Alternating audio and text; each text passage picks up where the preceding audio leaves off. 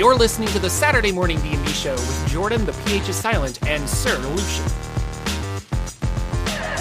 Hello, ladies and gentlemen, and welcome to another episode of the Saturday Morning D&D Show.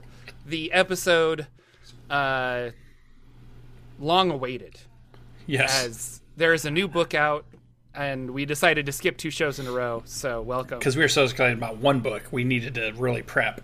It's true. Uh, I'm checking my audio levels because Lucien has a habit of not being able to be heard, but it looks on. like he's doing okay. So I think we're okay. Yeah. Um, well, welcome. we've done episode 189, so it's not like we haven't done a lot of shows for you to watch out there. So if you It's missed true. any, you could have went back and caught any of the ones you missed.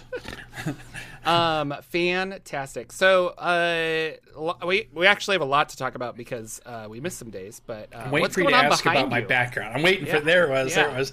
This was the epic fight. Oh, let me do it this way so you can see it just for a second. That was the epic fight Interesting. that we had. Uh, I don't know if we'll get to talk to it today because we had a bunch of stuff, but I left it up because I thought, oh, it was a crazy fight with an Oni and a hag and a wizard and Mezzoloths and shield wardens and Bigby's hands and what else was in there? There's like a grell or a grick was in there. Um, it was a cool fight, really fun. Group had a lot of fun, but we finally got to play it. I just had left that up. yeah. No, that's awesome. was super uh, and fun. that's your Dungeon of the Mad Mage. Dungeon of the Mad Mage. But if we get to it, we get to it. If not, And still a big, still a big fan of uh, Roll Twenty. I see. we love Roll Twenty. Our our characters are so complicated that if we didn't have the math behind Roll Twenty at this point, it'd be tough. It would slow the combat so far down you'd never get through them for sure. Do you use the uh, video and audio of Roll Twenty, or do you use um, like Zoom and then just that for the? Zoom, and I think we use Zoom because everybody knows me and you use Zoom for our shows when they've been on our shows and stuff. And so they've kind of just have always when they created their show when Danimal created his show for streaming on Twitch, he just used Zoom. So we use Zoom, Discord for audio, Oh. Zoom for video, Roll Twenty for uh, virtual tabletop. Well, there you go. Um, well, I guess lots of stuff to talk about, but the big news is I picked up this stuff. book Oh, yesterday. yeah. This this book, this one, Yes, you got the same cover. I see. Did you buy I know. two? Uh, no, I just got one. Um, I went. I canceled my pre-order. This is Strixhaven we're talking about for those of you. Uh, Um, I just got the one. I canceled my pre-order because I realized that I wanted the actual. I love this cover. Like this Yeah, just looked really, cool. nice. And a lot of times I'm not a big fan of the alternate covers, and I was always saying that I wanted all of my books to match, Mm-hmm. but uh, I I decided I didn't care anymore apparently because I have the uh, the Feywild book that, that came out, Wild Beyond the Witchlight. I have that alternate cover as well. So, uh, and now it's part of me is like, well, I wish I'd kind of gotten all of the alternate covers. I guess the Volos one Yeah. is selling for like a thousand dollars Whoa. because not a lot of people realized they were doing it was the first one and not a lot of people realized they did that and uh, the alternate covers and it's just really rare because it's rare apparently I didn't get the Volos one. I got the Mortar Mordenkainen one. yeah For some reason, I got the normal Volos, so it fit with the other books on my shelf. yep that's what i did Yeah. um so have you had a chance to flip through it or read or anything I've read through. I did the first flip through. Um, I read the first couple of chapters because I wanted to see.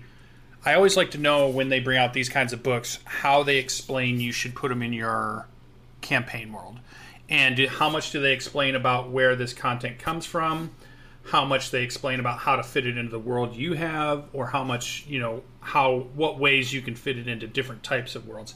And I was really surprised they didn't talk a ton about Magic the Gathering itself and really even mention it very much. You wouldn't you might not know if you picked this book up that it was it's a Magic the Gathering card set. I felt the exact same thing. It's it says like they straight up say like here's how magic kind of works and they they explain like the weave and forgotten realms and Yeah. then they on top of that they kind of place Strixhaven Right. even though magic works completely different there from other places Mm-hmm. uh, not in this book, but just that Magic the Gathering magic is not necessarily D and D magic.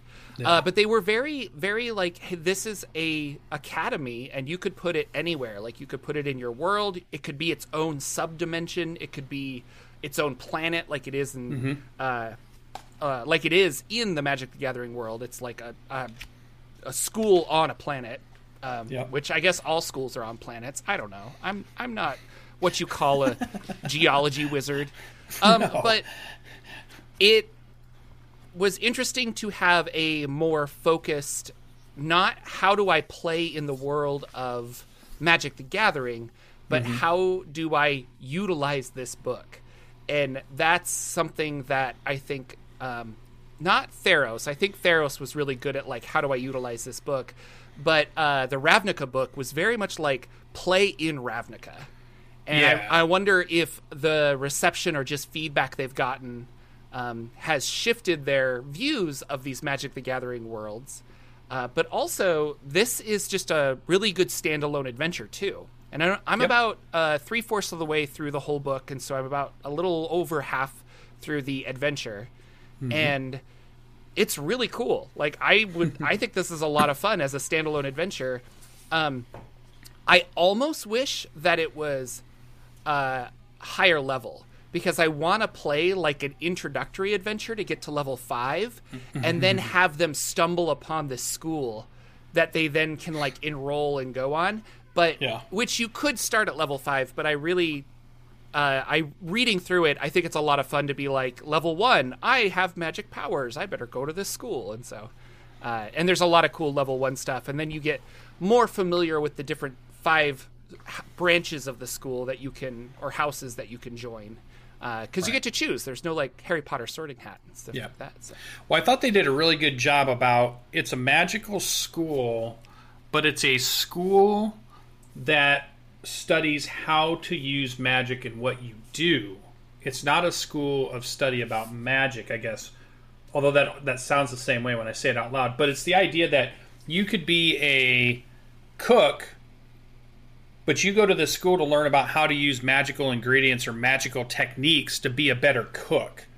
This school isn't just about learning wizard spells. This is about Right. how magic can work in different ways. It can be about learning magic spells. It can be about that, but it also could be for the bards. It also could be for a fighter who is trying to learn how to augment something in a fighting style that maybe uses a magical component or technique to augment it.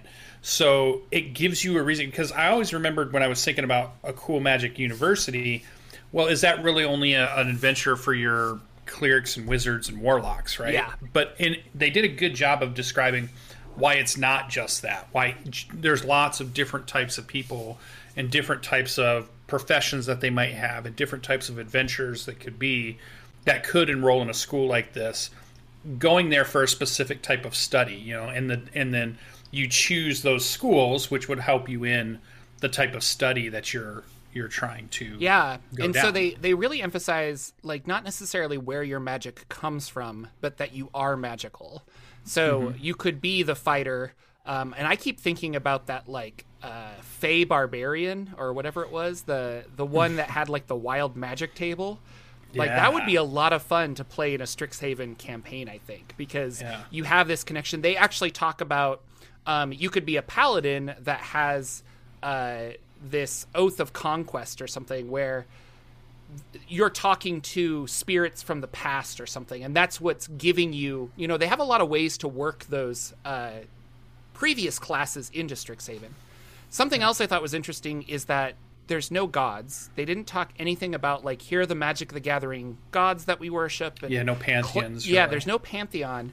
So you and I, and that's another good way of putting it into your world. And it doesn't mm-hmm. necessarily matter where you're getting your magic from. It's just that you are magical. And so it could be a Forgotten Realms route where you're very, you know, in connected or connected with your god and they give you powers or something. Or it could be like an Eberron route where just the act of faith is what gives you power. And so I I think it's really cool. I really like it a lot. Like I like the the feats uh, because I can be a Witherbloom feat uh, magic initiate, and then I have this magic, like extra magical power throughout the whole thing. Uh, but the elephant in the room is silvery barbs. well, yeah, all over Twitter. The well, and there's there were two. Also, one of the artists uh, creators got left off of the credits. oh, that was accident. sad. Yeah. So that was the other thing. Um, they did put a tweet out there if you're looking for it. I believe it is. I was, was going to write it down so we could say it in the show, but you can find it easily on Twitter where uh, they realized it right away and they put it out everywhere they could that um, they had missed this, but she was a you know a big part of you know just like any of the other people they credited in the book for being a contributor. So they, they were sorry that they had missed that person. And I will be in fixed here, in future printings. yeah, I noticed in here art department Tristane Falcone. So we were just talking about uh, Acquisitions Incorporated. I didn't realize she had been working for Wizards Incorporated. I thought she was still with uh, Penny Arcade, the company, and working for them. no, I think she was she was originally part. Uh, no, it might- no, we have to like. I, I don't know this for sure, but I thought she was on their comic. Uh, they did a show acquisition or Penny or Penny Arcade did a show where it was like last uh, artist standing or something, and it was a reality Mm-hmm. show about drawing online comics, and I think uh, Tristan Falcone was one of the uh, artists on that show, and that's how they became friends. But from my understanding, she's just a freelance artist, and maybe she was working for them for a little bit. But I think she Oh got yeah, I thought she yeah. worked there for maybe just maybe it was only a little bit, but I Maybe, thought she don't worked it there. Well, Kate I, Welch I did, do and believe her Kate pronouns had them, so- changed um, in the last couple of years, so we may be getting that wrong, and we apo- completely apologize if so. But I think I, I want to say maybe it's they. Oh, okay. I apologize. I, I, I don't know. I'm not sure, but I love their artwork. I love, you know, they're a great character on um, Acquisitions Inc. I really think they kind of center that whole group of the craziness around the other characters in Acquisitions Incorporated. So, you know, uh, I, I love it. So I thought that was cool. I saw that name in there. Um, and then you're right. The elephant in the room was, which we should probably look at, Silvery Barb for some reason. So I didn't read too much into it. Apparently, everybody else think it's the greatest thing ever somehow. well, I it has the same problems that I have with Counterspell, um, and Tell me about it. I just don't like it. Oh, I just, so just don't. Silvery Barbs, it's a first level spell, and it also is because it's a first level and because it is a enchantment spell, it's in certain categories where arcane trickster rogues can get it. Um, and anyone with the magic initiate feat can get it. Um, and it it is just pretty powerful.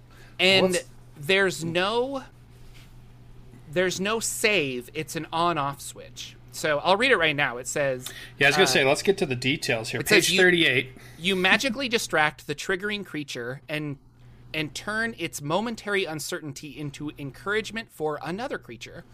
The triggering creature must re-roll the d20 and use the lower roll. You can then choose a different creature you can see within range. Uh, you can choose yourself. The chosen creature has advantage on the next attack roll, ability check, or saving throw it makes with within one minute. A creature can be empowered by only one use of this spell at a time. So, to use this, it's a reaction, and you take your reaction when a creature within 60 feet succeeds on an attack roll, an ability check, or a saving throw. And the big thing here is saving throw. So, and the fact that it's a reaction spell. So, if I uh, cast Burning Hands on Lucien and he succeeds on his dex save, I can then reaction spell on my same turn to have him re-roll that for disadvantage. And you're like, okay, well that's not I mean, that's just like a cool combo. It's not like the most powerful, but like you start getting into uh And then you give advantage to somebody else. and then you or yourself, yeah. because you give disadvantage to me. Yeah. But where it comes into play is it doesn't specifically say you give someone disadvantage. It says they re-roll a d20. And take so the lowest. there are there are a lot of situations, and I don't have them written down, so I apologize. But there are a lot of situations where um, I think it's the it might be the enchantment wizards and stuff where you can give disadvantage on certain creatures, and then on top of that, do this spell to then have them re-roll their already disadvantaged die. So let's say I have disadvantage, but I roll a 17 and an 18. Well, then I'm going to use this again to make you re-roll that 17 to have it be a four or something. Oh, I guess it doesn't say. Yeah, so if we go back to one important part there, it says succeeds on an attack roll, but it doesn't. We don't know if I'm attacking as the barbarian. If I had, let's say, recklessly, and I had advantage. So when you tell me to re-roll the d20, which d20 am I re-rolling? The The- the, the advantaged one. succeeded, yeah. yeah, yeah. Triggering the creature, and then I have to roll another d20, and I look at the one I used before that succeeded and the new one, and I have to take the lower. Yeah. So it really is giving me a disadvantage. even though that should just cancel out and be like the regular roll. Uh, and I think that's that's one of the problems with it. Another one is people were talking about uh, legendary resistances with monsters and how okay, so Well, I it's just an auto pass. well, in a like, I, and this one's up for debate. We haven't had an official ruling from Wizards yet. But if I, if there's a legendary monster and I cast Burning Hands again, um, and he succeeds on his saving throw, then I use Silvery Barbs to make him re-roll that. He then doesn't save, but as that happens, he decides to use a legendary resistance, which means he saved. But how does that like how does that work? And some people are thinking like you're just burning through his legendary resistances really quick. Like that's not cool. Um, and the combo again is if i do burning hands and he fails uses legendary resistance. I then use silvery barbs to make him re-roll it. He fails again uses legendary resistance again so we're getting into this thing where it's like, can I really burn two to three legendary resistances with one spell? Like that seems a little overpowered. And also with this, there's no there's no avoiding it unless you know counterspell. There's no stopping this from happening. Um, and I don't like that. There's no protection. Like I don't know if it should be like if I have mage shield up or some, or if I have uh yeah like something. There should be a way to protect against this, and there's absolutely not A, a saving So. throw, a saving throw because that's normally what protects you from a, a Like- spell hitting you. if you're resistant to psychic damage or something you this spell doesn't affect you like i i need a way as a player and a dungeon master to utilize this without um making everybody upset so i will say i saw that sly flourish was talking about this and he was saying he didn't have like the most solidified opinion but he was saying that if you don't like it uh, it a it doesn't have to be in your game, and that's fine. Yeah. Yeah, you just throw it out. And b uh, make it something that they have to like quest for, you know. And so it is like, oh, you found this gem that allows you to cast silvery barbs, but uh, that gem can be taken away, or you know, something to that effect. Uh, so there's there's ways around it. But what I wanted to talk about, I guess, is we're getting into this point where I used to be able to say, we're going to run a game.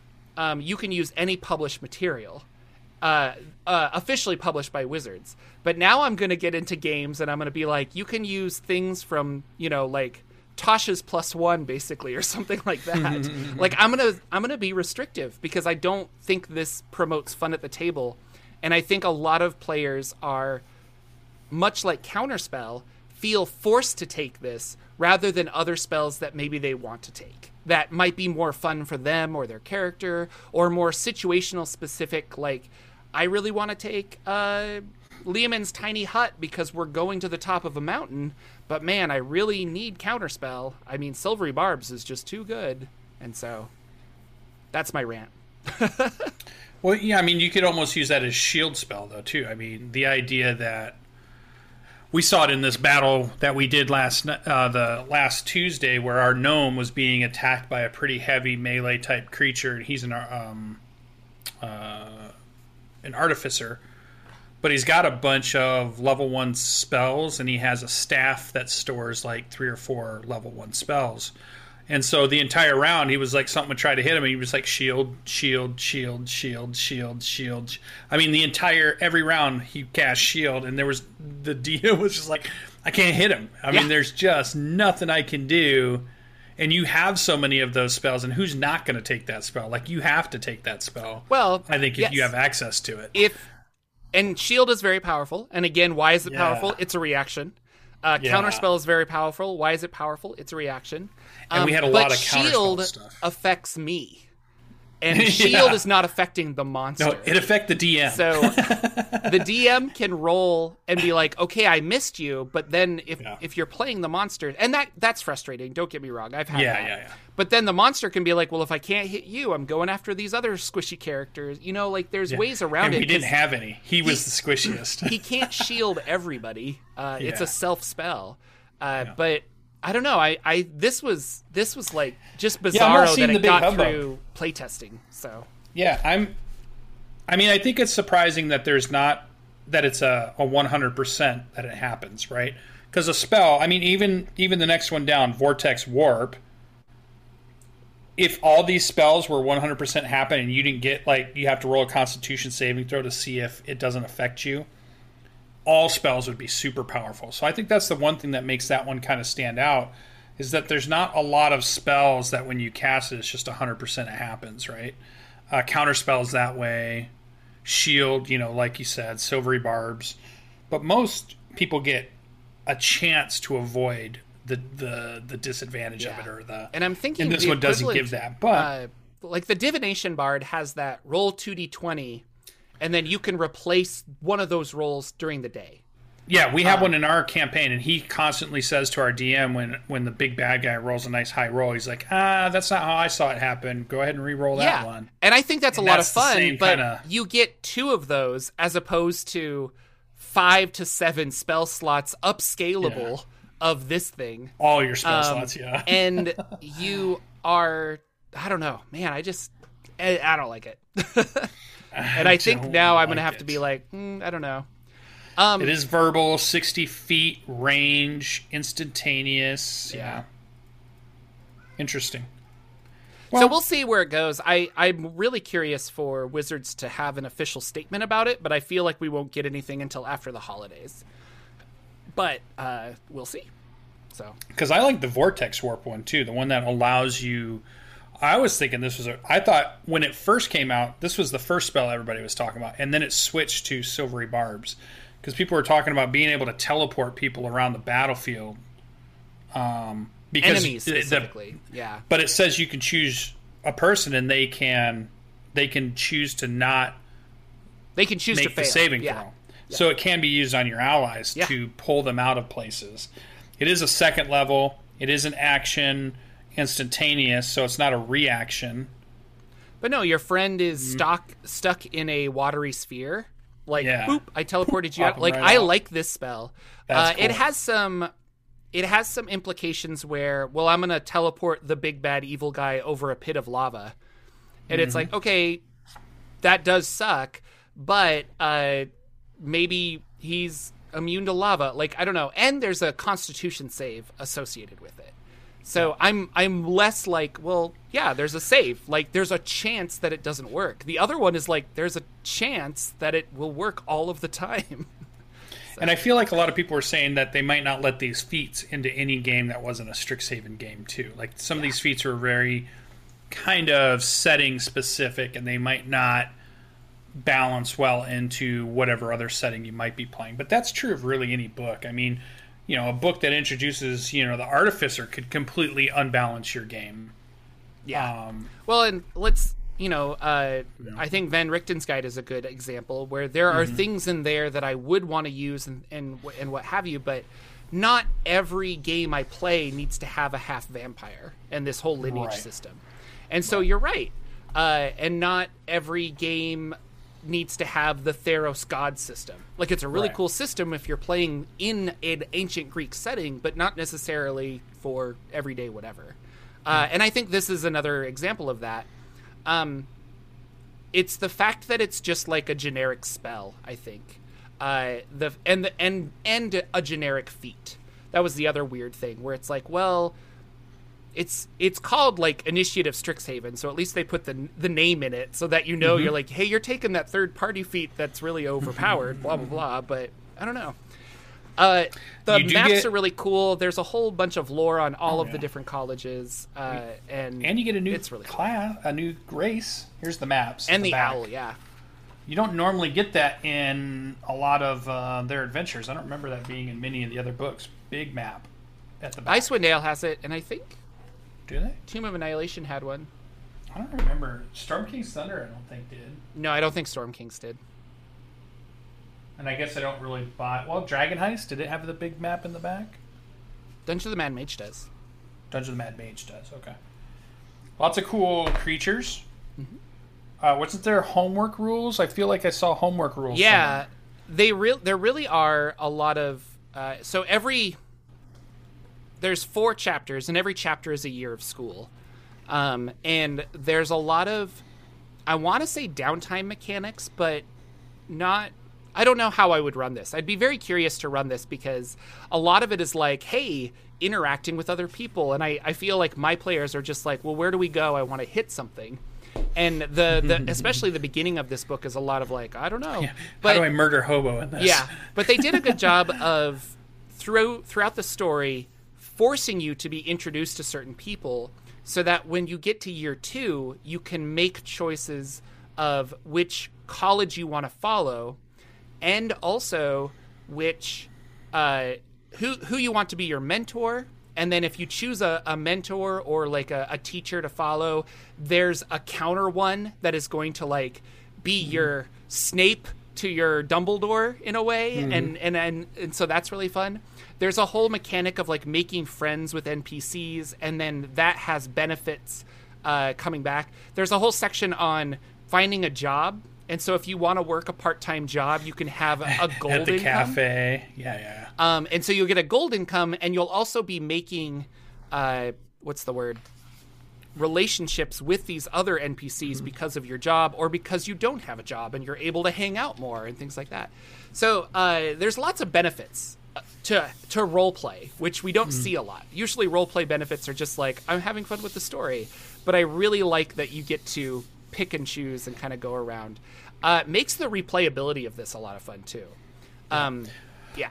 And also a really easy way of putting it anywhere because I like the fact Yeah. that this could be like, oh yeah, like, you know, Jim the the blah blah blah of Witherbloom, like he could be in any world really. It doesn't matter. So I do feel it leans into certain tropes, Oh, and maybe some of those tropes wouldn't fit in your campaigns. Just to kind of go over, I feel like it it wants to be a humorous college experience. I feel like it wants to be.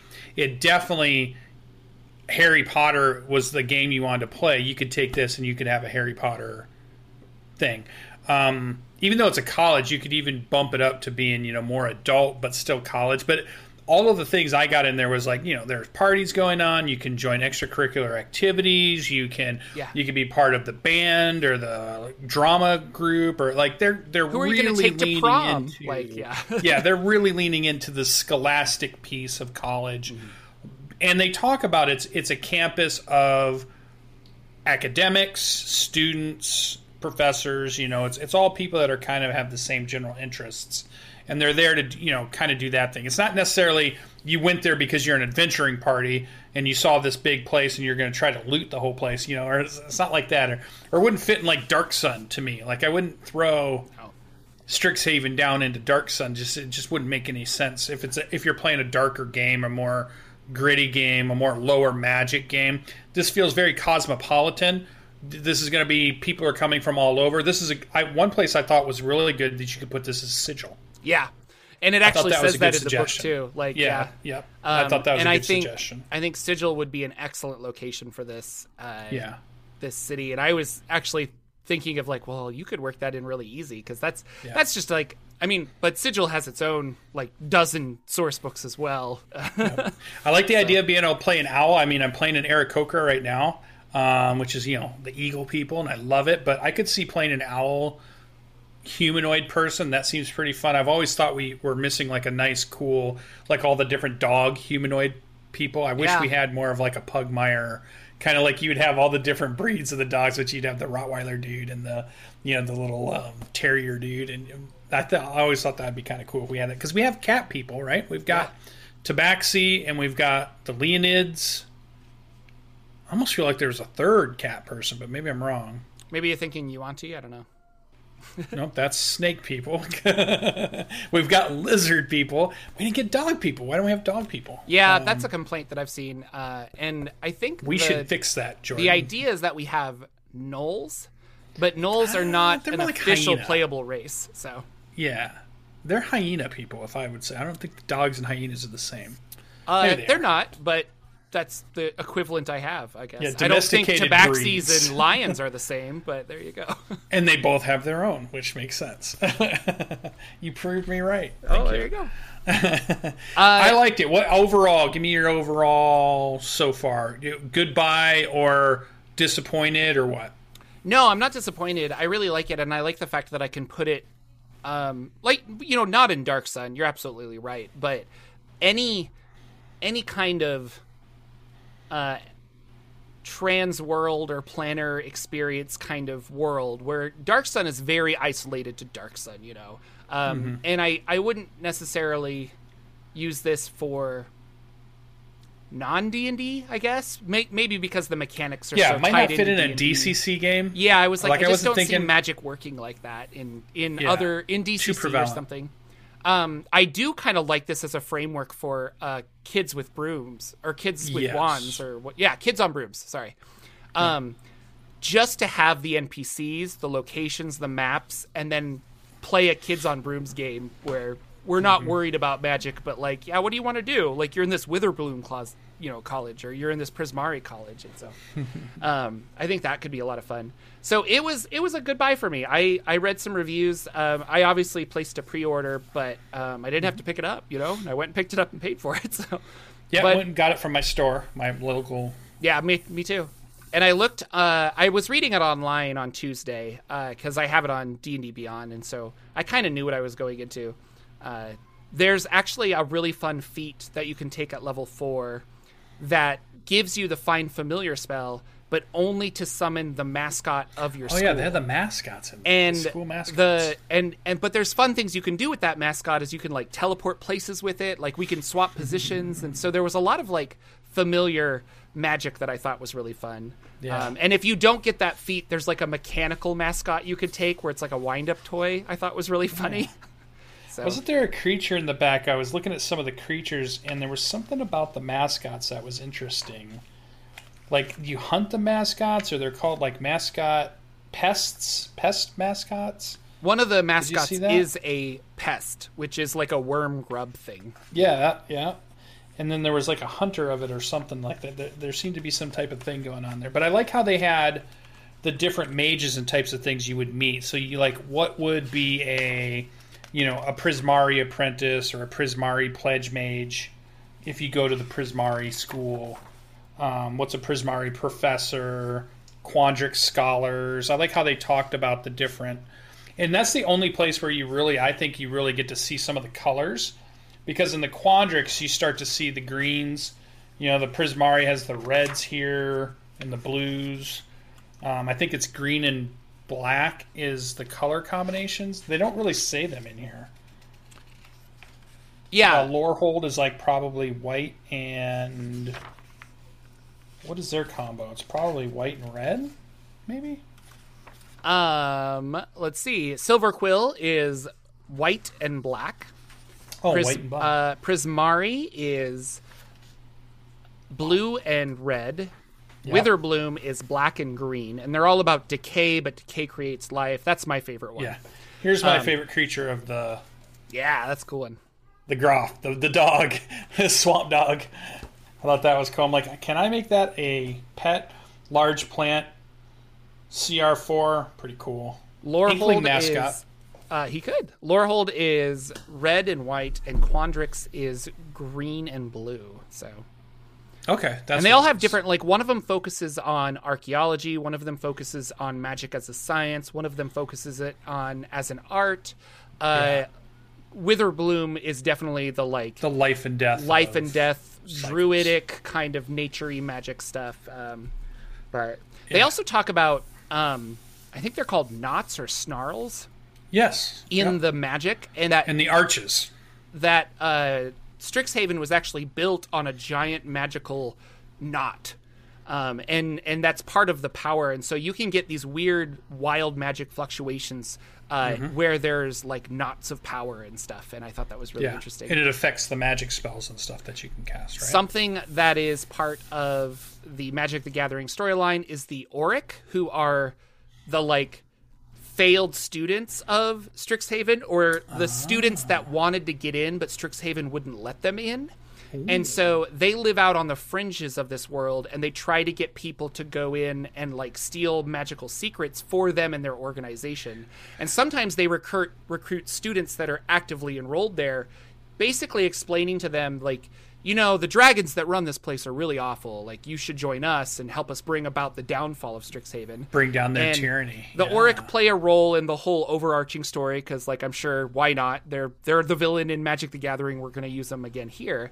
Uh, but they did a really interesting, fun twist on it. I thought, and I I love the art for the Oriq. They just have these like faceless masks and stuff. Yeah, Uh, that could be a cool patron if you are going to have a, a adventure group that gets hired to go steal something from inside Strixhaven. So they're not students themselves, but could be brought into this whole what's going on in this place, and you can describe all these things that are happening as they're there trying to steal something. Exchange for students. an Oriq patron of some sort. Yeah. Yeah, that'd be cool. But no, Oriq would be the the Oriq as they're an organization. That would be a good, Yeah. interesting group patron for the party, but also a warlock patron. That could be kind of Yeah. cool. Like I'm Oh, gonna there you give go. you power to go into there because I can't go in. But here's this is why you're a warlock. So that could be a fun secret that a player has. They did get accepted and enrolled, but their magical power comes from the bad guys outside. So Mm-hmm. Very cool. Well, it's a good book. It's out. You guys can go get it uh, on the shelves. It was like you know forty nine ninety nine or something like that. Forty nine ninety five yeah, 50 bucks. Canadian, sixty five ninety five.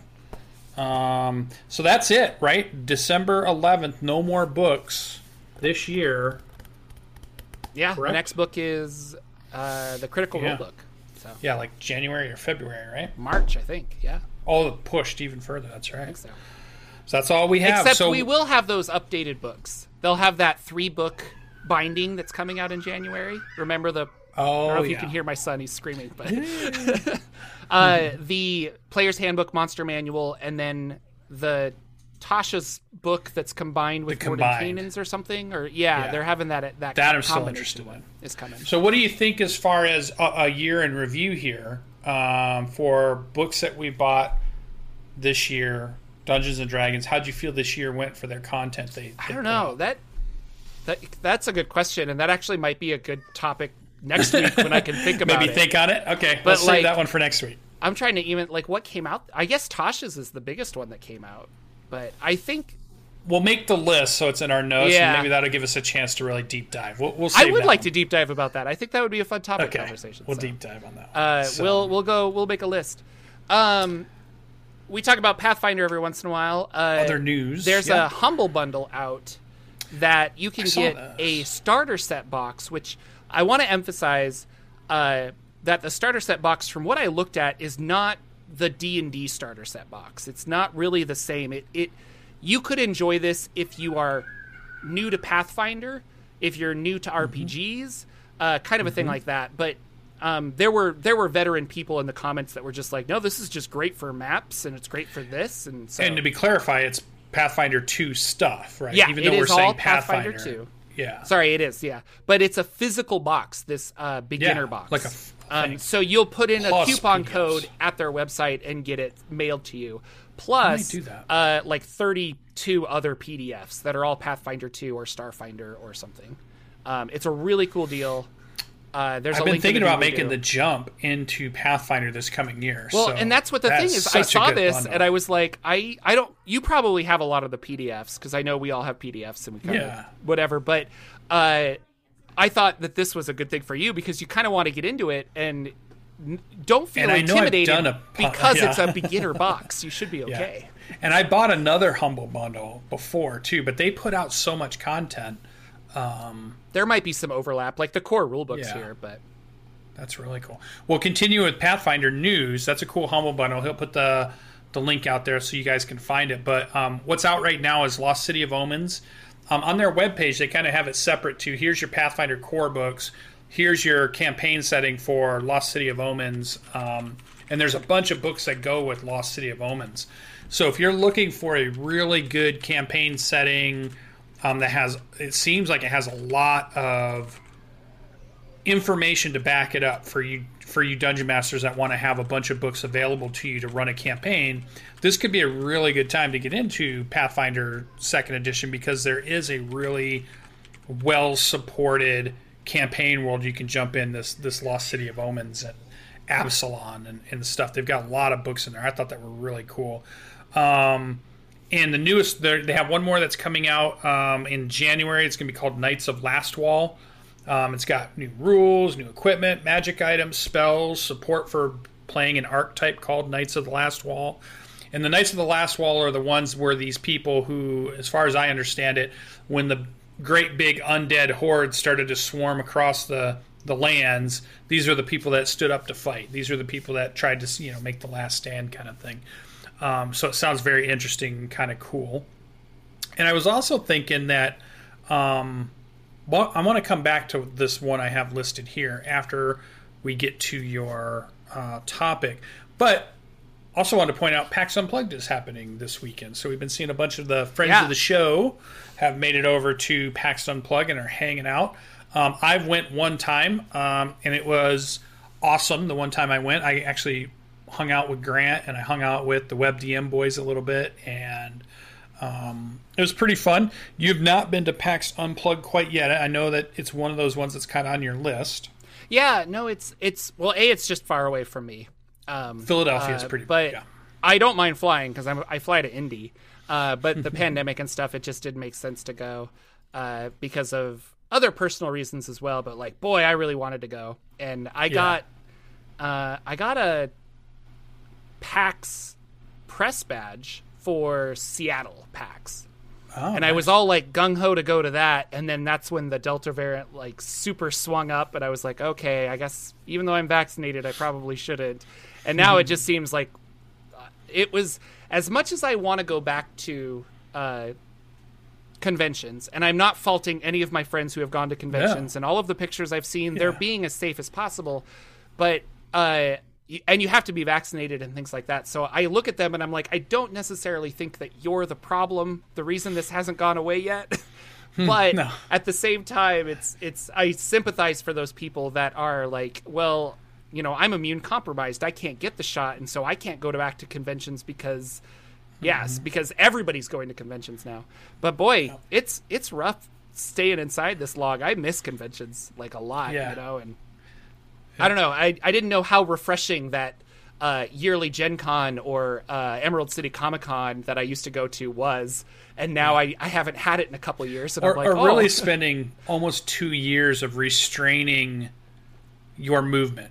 Yeah. Like, you're even probably going to the store less than you did before. Like maybe only make one trip a week versus when you used to go maybe once or twice a week or, or something like that you might not have done as many family gatherings as you did in la- all throughout your life. But this last year and a half, year, two years, you said, you know, maybe I'll only go to one of those or two of those instead of the five or six I went to.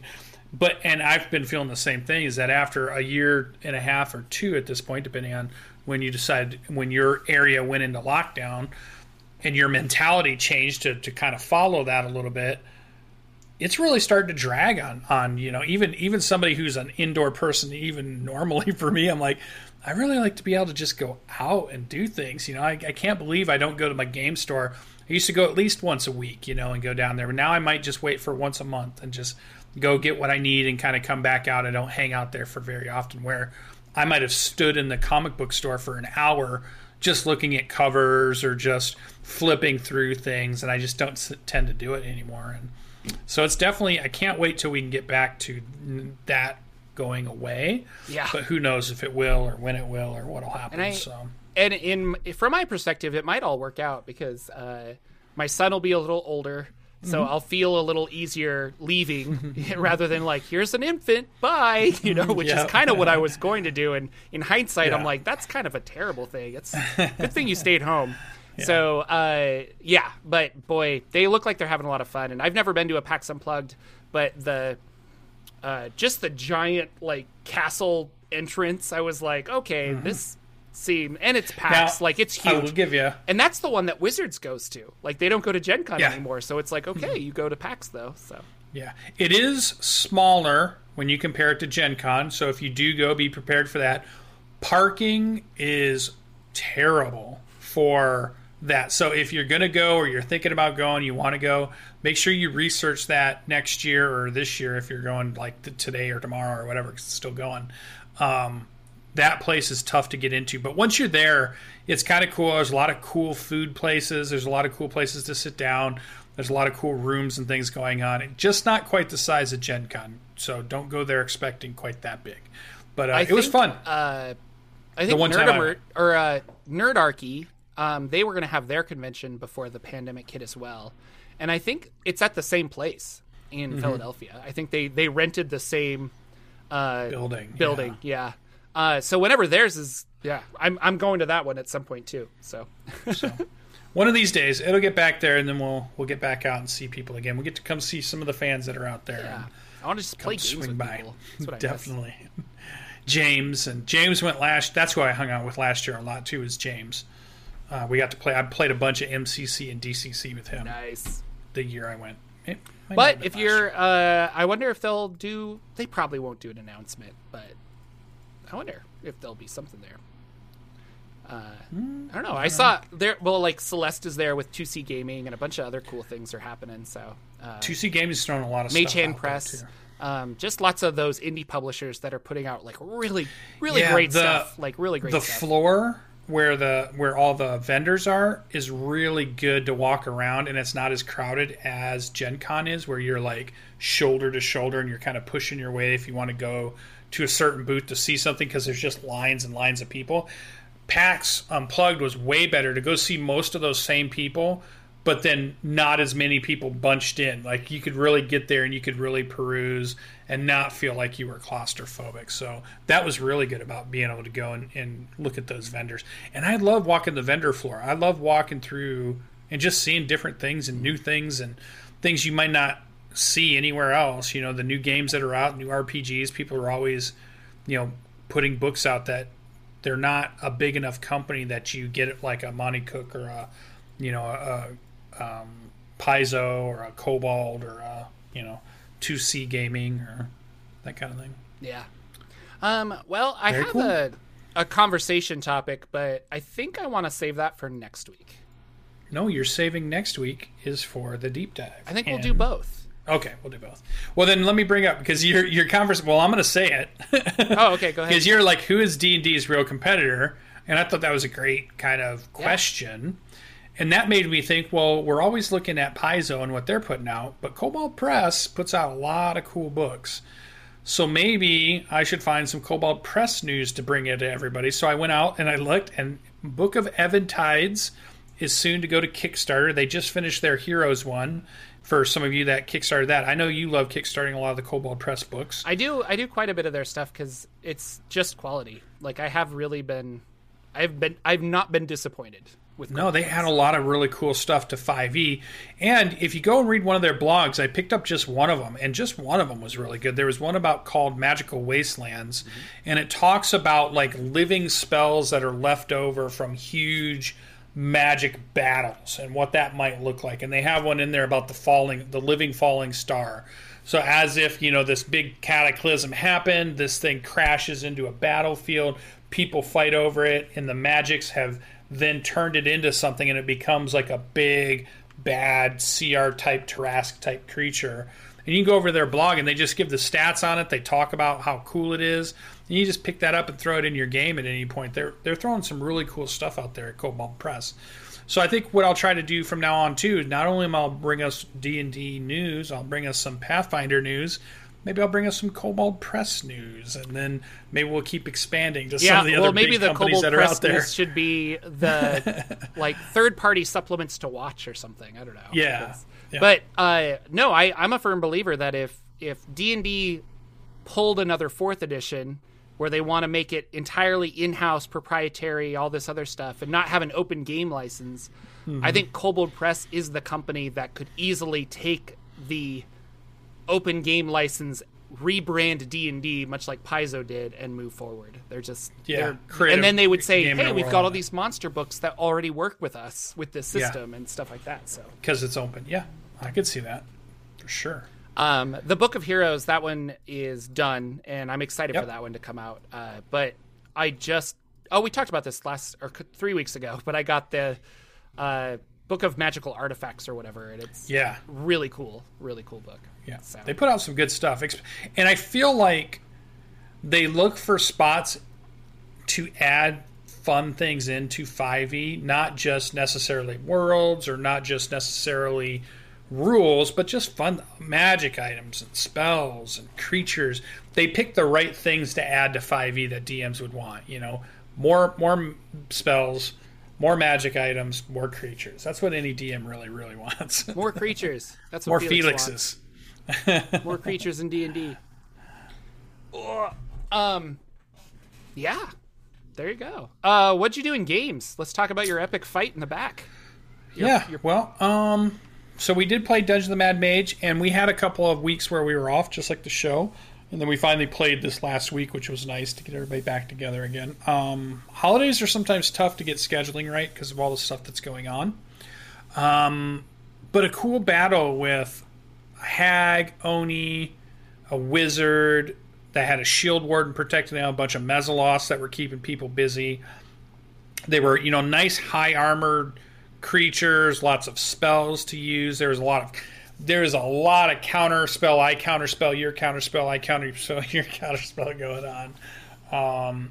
Um, there was some interesting uses of shield over and over and over. That was interesting. And then we kind of buffed up our our main fighter. Like all of us threw spells on that would help him. So I like put on Shield of Faith, and somebody else put on uh, warding warding something. So they shared damage and got resistance. And then somebody threw haste on them, and then the bad guys were throwing all kinds of you know spells on him to try. So it was like this tug of war on who is going to make this one fighter either really good or really bad in the fight. So like the first three rounds are just people trying to pump up the paladin or the the barbarian warrior, or, you know, or whatever that that person is. I thought that was interesting. And then it finally turned into okay, now we need to start fighting each other. It wasn't just trying to pump one guy up or the other. Um, but it was a lot going on there. Everybody was using every spell they had. Um, it's a really interesting floor. I think that level nine floor has been the most interesting of all so far in Dungeon of the Mad Mage, and it's a very Strixhaven like floor. so it was very um, relevant that the Strixhaven had just come out, and we were fighting on uh, a magical college.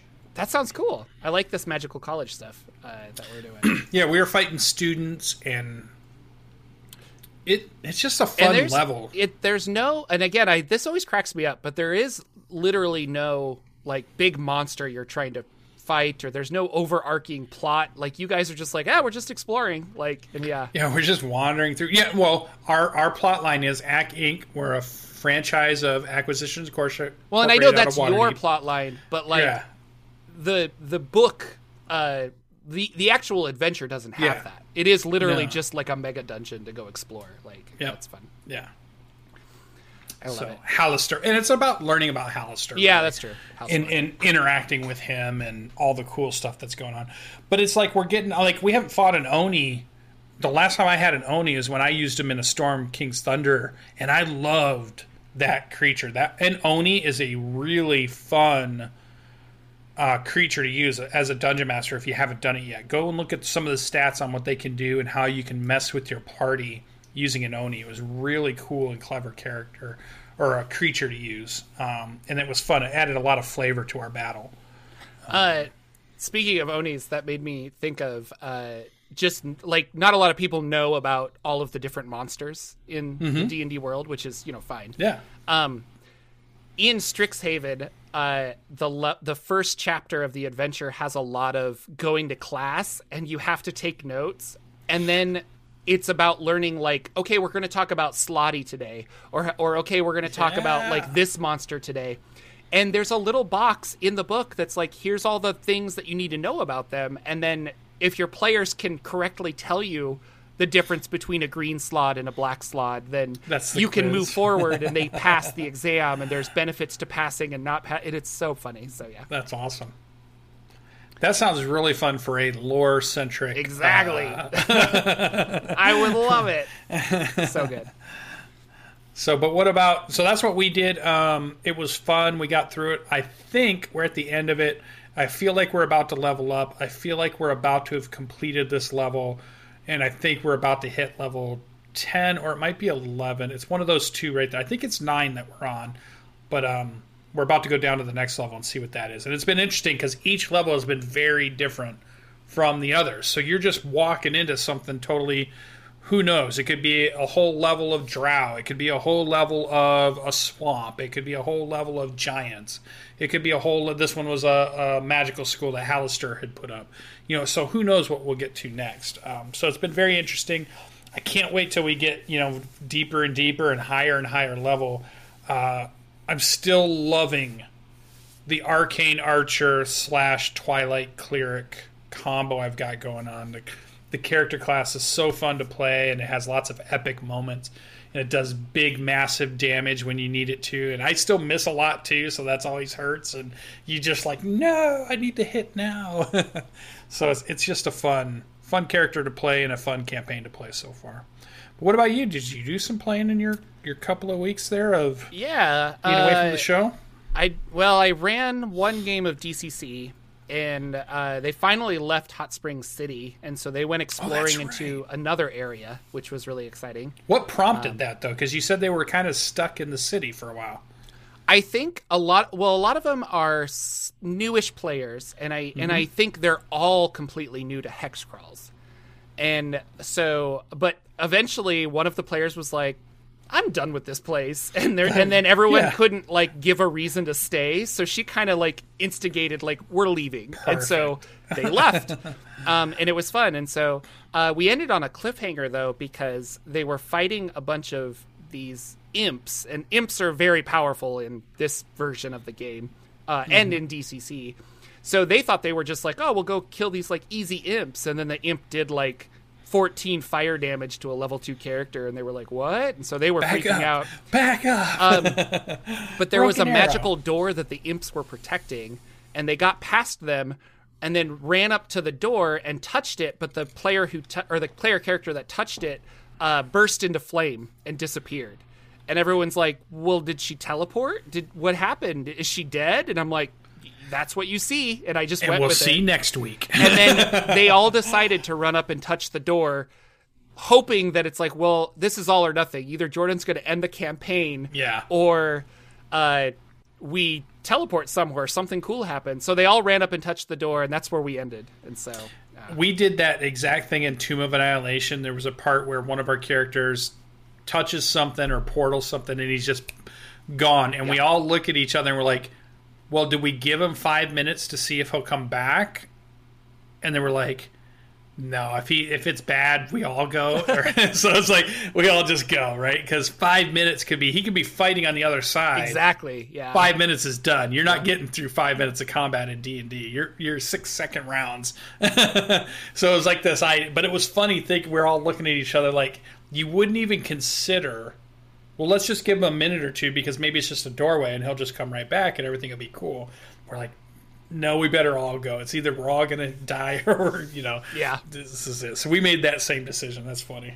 Um, that. and then I had some locals. Uh, they they figured out that I was Jorphdan on the internet and uh, contacted me out? from Discord and said, "Hey, like you should join our Discord of locals in the area that like tabletop RPGs." And I was like, "Oh, okay." Well, that sounds um, cool.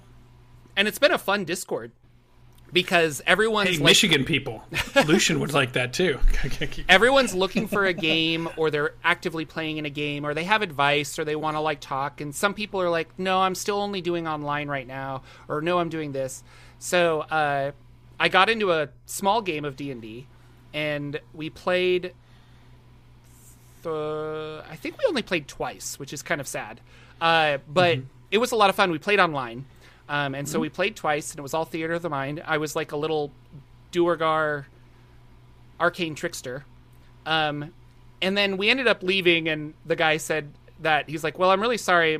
Uh, I started this and organized it all, but he's like, but I wanted to get to know you guys in order to play again in the future. But my wife's gonna have a baby in two weeks, so, So I'm. I'm gonna like be out for a little while." And we're like, Yeah. completely understandable.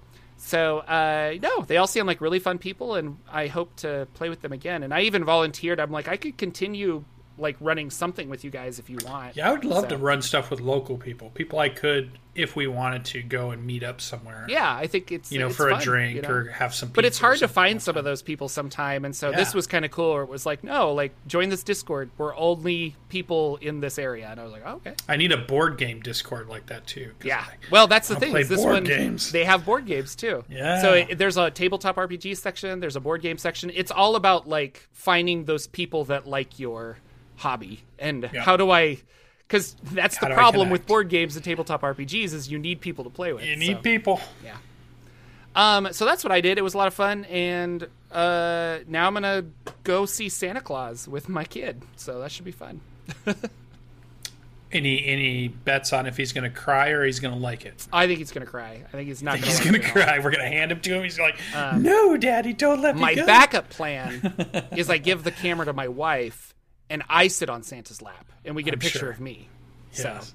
I'm sure the Santas out there love when the dads come up with that plan too. Oh, you don't think it's original? No. Okay. Thank you so much for watching, ladies and gentlemen. We will be back next week uh, talking about our year in review. I guess that's kind of a fun idea. Two topics you said. Who is D&D's real competitor? Yeah. And year in review. We'll do that. It'll be a fun. Uh, that'll be a good episode. So, I'll, I'll I'll make Lucien write notes ahead of time. That'll Oh, be good. Lucien did. Uh, like, comment, subscribe, tell your friends. Uh, Check out that I really podcast. enjoy Strixhaven. I'll say it again. So, um, not sponsored, but all that stuff. Uh, we'll see you next week on another episode of the Saturday Morning D&D Show. Take care.